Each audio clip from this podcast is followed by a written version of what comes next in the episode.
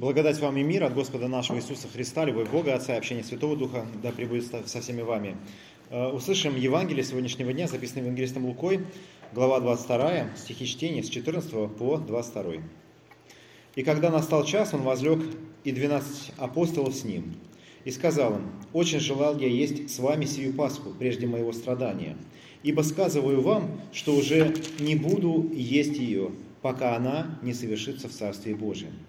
И, взяв чашу и благодарив, сказал, примите ее и разделите между собою, ибо сказываю вам, что не буду пить от плода виноградного, доколе не придет Царствие Божие. И, взяв хлеб и благодарив, преломил и подал им, говоря, «Сие есть тело мое, которое за вас преломляется, сие творите в мое воспоминание». Тогда же и чашу после вечери, говоря, «Сия чаша есть новый завет в моей крови, которая за вас проливается» и вот рука, предающего меня со мною за столом. Впрочем, Сын Человеческий идет по предназначению, но горе тому человеку, которым Он предается. Аминь. Это Святое Евангелие. Слава Тебе, Христос. Присаживайтесь, пожалуйста. А, да, сегодня Великий Четверг, как вы поняли. И вы знаете что? Я вот сейчас только понял, что у нас последнее богослужение, а, которое проходит ну, вот, в рамках э, страстной, не, не только Страстной недели, но и, в принципе, Великого Поста, потому что впереди Страстная Пятница, где э, совершенно иного рода богослужение, потом Тихая Суббота и ожидание Пасхи, и вот Пасха, Пасха. То есть получается, что вот в полном мере литургия э, – это последнее за весь Великий Пост. И вот думая о том, что бы последним сделал я, зная, что меня ожидает смерть завтра, вряд ли бы я собирался со своими друзьями вокруг какого-то ужина, чем-то делился своими мыслями, но Иисус поступает именно так. И вообще, ну, сегодняшний, так сказать, э, литургический календарь действительно предписывает не только размышлять о той сцене, которая разворачивается вот там в Сионской горнице, но, в принципе, о причастии и Евхаристии. И вообще это дело очень странное, и, наверное, для человека, э, который зашел только что в церковь первый раз, кстати, есть люди, которые пришли в церковь первый раз сегодня? Да? Вот для вас, наверное, странное дело, если вы никогда не были на богослужении, э, потому что очень большая часть богослужения, э, ну или такая значительная часть будет уделена Евхаристии. А, мы будем молиться, потом люди подойдут, они так сделают ладошки, им туда положат маленькую такую вот хлебную обладку, они ее скушают, подойдет человек с чашей, и они сделают небольшой глоток. А, но это еще полдела, если вы бывали на, э, православной литургии, или видели в интернете, как она происходит, то она идет полтора-два часа, и, в принципе, большая часть этой литургии, она вот об этом, об этой чаше, об этом хлебе, и вокруг этой чаши все ходят люди, там что-то делают, какие-то манипуляции. Причем даже э, начинается еще раньше, там, с проскомидии, вот там такой как хлеб этот преломляют, очень долго, очень долго. А иной раз даже проповеди на литургии может не быть, но причастие обязательно будет. И все ради того, чтобы потом люди подошли и их из ложки вот так покормили. И ты думаешь, ну ничего себе, Неужели так важно? Вот в церкви вокруг вот, вот этого всего а, такие пляски устраивать. Наверное, тогда, а, наверное, видев и размышляя над этим, э, Лев Толстой а, тоже весьма э, удивился и даже в некотором роде оскорбился. И если вы читали произведение под названием «Исповедь», он этому уделяет очень большую часть. И когда ты это читаешь, вот человеку верующему, это звучит как кощунство вообще. Вот ты думаешь, вот Лев Толстой это вообще нормальный человек? Вот э, со святыми вещами, так, но с другой стороны, если ты этого искренне не понимаешь, то это вот так и выглядит. То есть это действительно очень странно. Э, церковь существует 2000 лет, ничего не производит. Э, в отличие, там, я не знаю, от Кока-Колы, от Макдональдса, от, не знаю, завода Форд. Она совершает крещение, то есть людям на голову воду поливает. И вот эти вот манипуляции с чашей. И она существует 2000 лет вот для этого, что ли? И ты действительно не понимаешь. Вот, ну, то ли ты что-то не понимаешь, то ли что-то, ну, как бы, э, что, что, что-то в этом есть, ну, ты не понимаешь, что. И действительно, э, такая, э, к, этой теме очень, ну, непросто подойти. Не могу сказать, что тема причастия сразу мне была понятна. И, наверное, когда я пришел в церковь, я тоже этого не понимал. Вот, хорошо, что я не сразу в церковь пришел. А, а, постепенно, да. Но, в общем, но потом, когда читаешь Библию, ты действительно видишь, как э, очень много времени или мест Библии посвящено тому, что человек ест. А, причем не в таком духе, как это часто преподносится индуистами. А, я видел такой, знаете, флайер, там было написано «А, «Ты тот, что ты ешь». И нарисован человек, который ест мясо, и он похож на свинью. А, вот, то есть в прямом смысле, вот ты ешь свинью, ты сам свинья. Ты ешь там рыбу, ты рыба. Ты ешь капусту, ты капуста. Наверное, это имеется в виду, я не знаю. Но они как бы ну, сетовали за то, что нельзя животных есть и так далее. Но не, не в этом духе, а немножко по-другому. А, э, Евангелие, ну вообще точнее, э, Писание начинается с того, что а, Бог людям дает заповеди и говорит, вот с этих деревьев ешьте, а с этого дерева не ешьте. То есть ешьте и не ешьте. Показ... Ну, еще плодитесь, размножайтесь и следите за садом. Казалось бы, небольшое дело. Тут есть можно, тут нельзя. Но идет что-то не так. Люди вкушают древо познания добра и зла, а, совершают первый грех, и тем самым отношения между человеком и Богом как сказать, разрываются, но не потому, что они съели, а потому, что они ослушались. И, в принципе, вот, вот это едение, это был единственный запрет. А, потом мы видим, как э, люди развиваются, а, потом они начинают смешиваться, и происходит э, потоп, и одна из заповедей, э, заповедей после потопа снова звучит так. Теперь можно и зверей есть.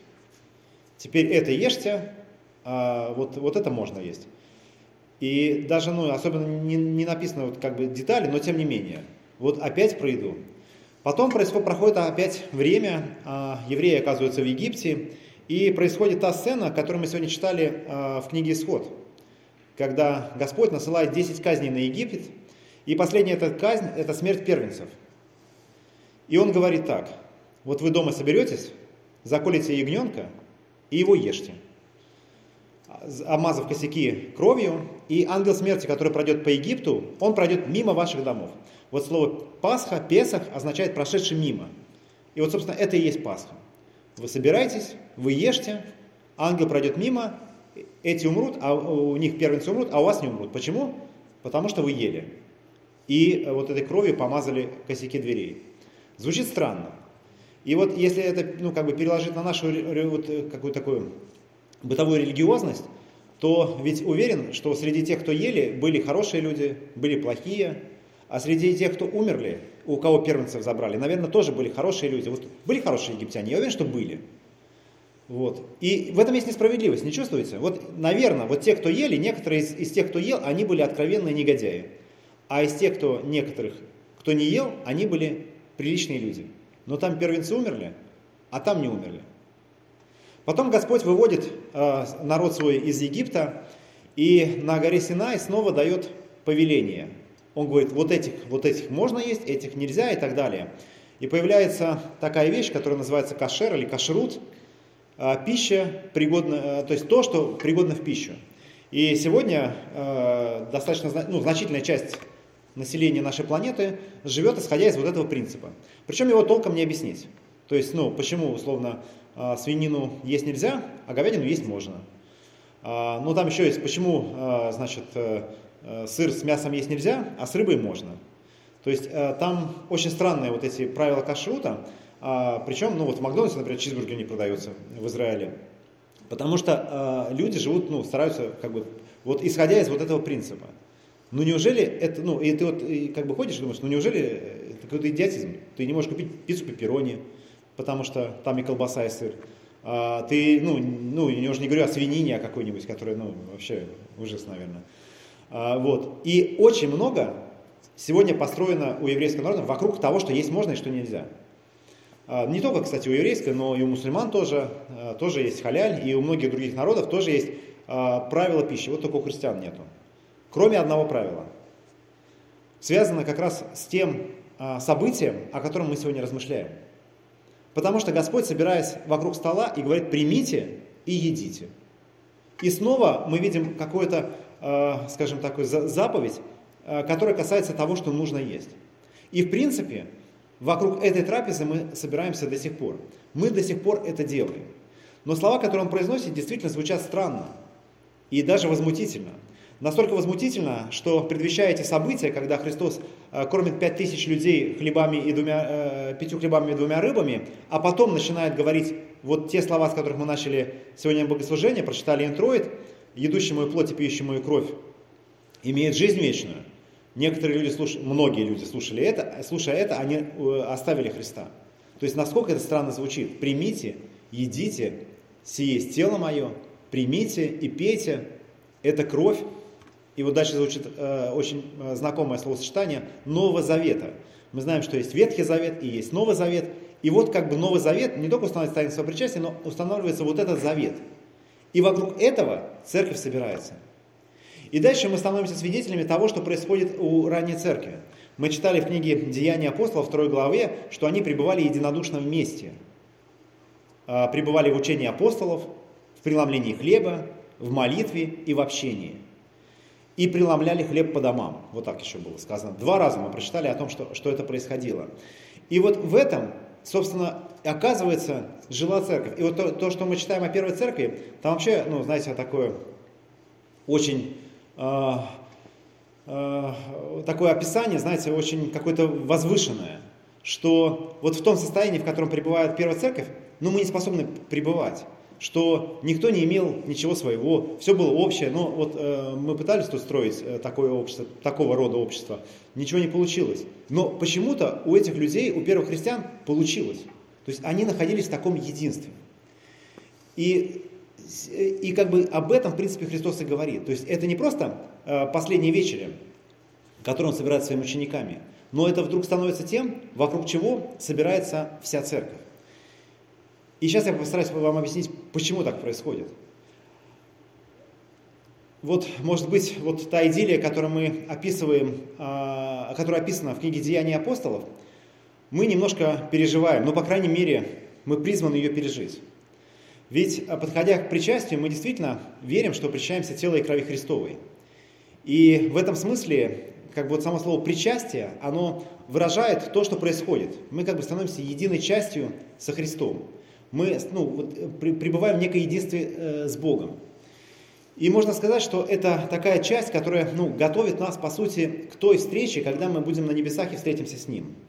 Ведь, если так подумать, разница между причастием и нашей смертью не такая большая. Ведь в смерти мы будем лицом, перед лицом к Богу, с Богом. И вот то, что будет после смерти, вечность с Богом, мы переживаем в коротком моменте, когда подходим сюда к алтарю. Потому что точно такая же встреча с Богом происходит. Мы можем до конца это не понимать, можем до конца в это не верить, как мы не верим в собственную смерть, например. Мы же не верим, что мы умрем. Мы, кажется, знаем об этом. Но кто по-настоящему об этом думает? Вот ну, до какого-то мгновения, момента. Тут приезжал к нам на курс христианской веры один военный, который сейчас воюет на Украине. Э, вот он э, приезжал в отпуск – и среди прочего он сказал странную вещь, он говорит, умирать очень страшно. Он говорит, вот так страшно, что, ноги, что, что падаешь, что идти не можешь, что ноги парализуют. Вот у меня такого не было, если честно. И, э, и вот э, не каждый из нас думает о своей смерти, но это такая реальность, с которой мы живем. На самом деле мы живем с этой смертью. Но смерть, она не страшна в самой смерти, а страшнее всего это вот эта встреча с Богом, если мы правильно все понимаем. Потому что если мы по-честному посмотрим на свое сердце, на, такие, какие, какие мы есть, то действительно становится умирать страшно. Если ничего нету за этой чертой, то да и ладно, ну, скажем так, мы как будто заснули, как будто нас нету. Наверное, все будут плакать. Если мы остались живы, мы тоже по себе плакали, но мы не живы, поэтому мы даже поплакать о себе не сможем. Вот. И как будто бы ничего и не было. Как сказал Марк Твейн, я смерти не боюсь, потому что, и не боюсь, что меня не будет, потому что э, мир существовал, и меня в нем не было. Да. Прошел там, не знаю, 18, 19, 16, 15 век, нас же не было тогда. Ничего страшного не происходило. Вот, ну и потом ничего страшного не, не будет происходить, если нас не будет. А если мы будем? А если мы действительно встречаемся с Богом? То мне кажется, это страшненько. И если действительно, э, как сказать, мы дадим ответ за то, что мы в этой жизни делали, то это действительно становится страшненько. Потому что ничего мы предъявить не можем. Мы можем, может быть, перед кем-то похвастаться здесь, что мы такие молодцы. Но Бог-то все понимает, насколько мы молодцы. И хвастаться вообще будет нечем. И вот эта встреча, мне кажется, она действительно страшная. Но она не страшная, если мы подходим к причастию. Мне, мне кажется, для этого и нужно причастие. Оно нужно исключительно для одной цели, для того, чтобы мы не боялись Бога. Потому что в причастии, если даже не эмоционально мы переживаем эту встречу, то просто поверьте, что она происходит. это встреча с Богом. Как если бы Иисус сейчас пришел второй раз. Как если бы нас сейчас бы переехал трамвай, мы бы э, умерли и оказались перед Ним. И что мы в причастии, вот, как бы подходя сюда, мы можем показать? Вот делая эти несколько шагов, нет, ничего мы не можем показать. Как, собственно, и те люди, которые, выходя из Египта, тоже ничего не могли предъявить, кроме того, что Господь решил их спасти. Он послал Моисея, навел казни на Египет, и он решил этих людей спасти. И вот Господь решил нас тоже спасти. Не по понятной причине. Не по нашим заслугам, но просто из своей любви. И вот этот знак крови, который тогда был помазан косяков, которым были помазаны косяки, мы сегодня тоже получаем в этой чаше.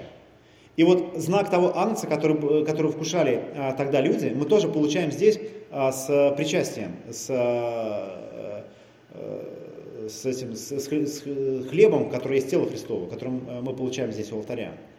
И вот действительно, если к этому подойти так, вот если мы делаем сюда несколько шагов, мы как бы делаем эти шаги навстречу с, с Богом, не в том смысле, что, знаете, мы так вот, так вот, типа, вот я Бог, смотри, а, а делая, ну как бы к собственной смерти, где а, вот эта встреча, она будет также переживаться.